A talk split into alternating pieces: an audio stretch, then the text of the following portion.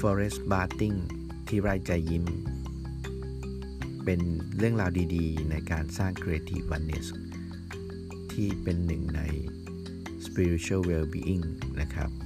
ในการสร้าง Disruptive Happiness ไร่ใจยิ้มเป็นสถานที่แห่งหนึ่งที่เน้นถึงการเรียนรู้ในการเป็นหนึ่งเดียวกับธรรมชาตินะครับ หรือเป็น oneness กับ nature เราเอง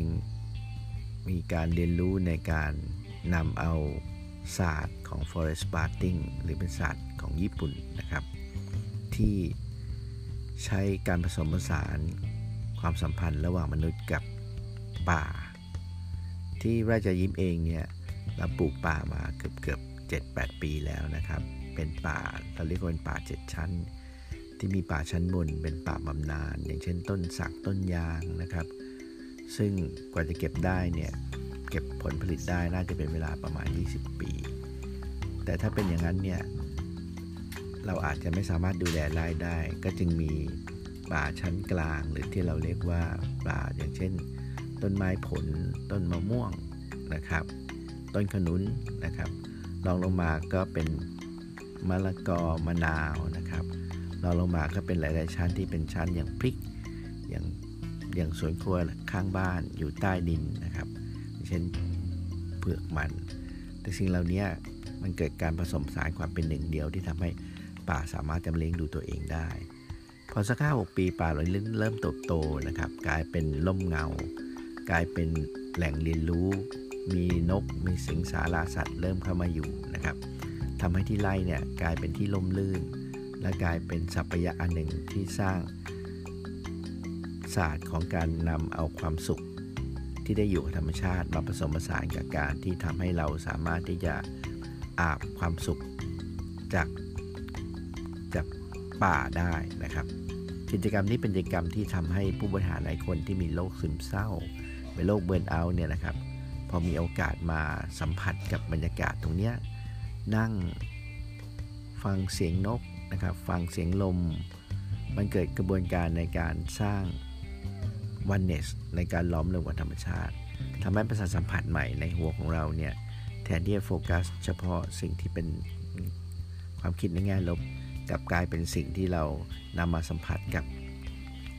ความสุข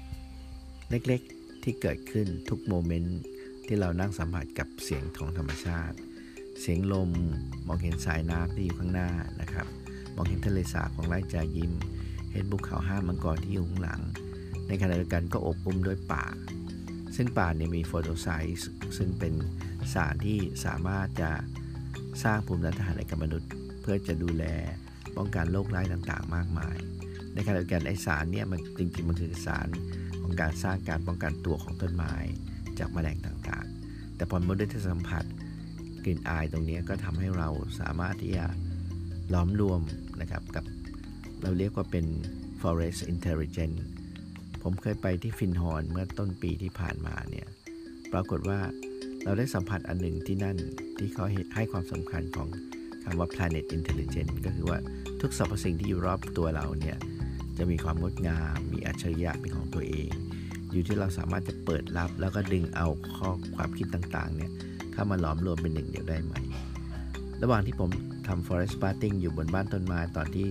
อัดรายการตอนของ episode นี้นะครับ มองเห็นความสวยงามของทะเลสาบที่ข้างหน้า มองเห็นฝูงนกบินผ่านนะครับ มองเห็นการเคลื่อนไหวพิ้วไหวของต้นไม้ มองเห็นสายลมที่พัดผ่าน แล้วก็มองเห็นตัวเอง มีความรู้สึกว่าเราสามารถจะสร้างความสัมพันธ์ และเป็นหนึ่งเดียวกับธรรมชาติที่รอบข้างได้ อันนี้เป็นความรู้สึกที่อยากจะแชร์ว่า จริงๆ มนุษย์เราเนี่ยมีความสามารถพิเศษตรงนี้นะครับเพียงแต่ว่าเราหลงลืมที่จะใช้มัน ถ้าเรากลับมาแล้วมีความรู้สึกว่าเราอยากจะเป็น oneness เดี๋ยวมันจะมี creative way เองนะครับ ในการผสมผสานสิ่งเหล่านี้ให้เกิดขึ้น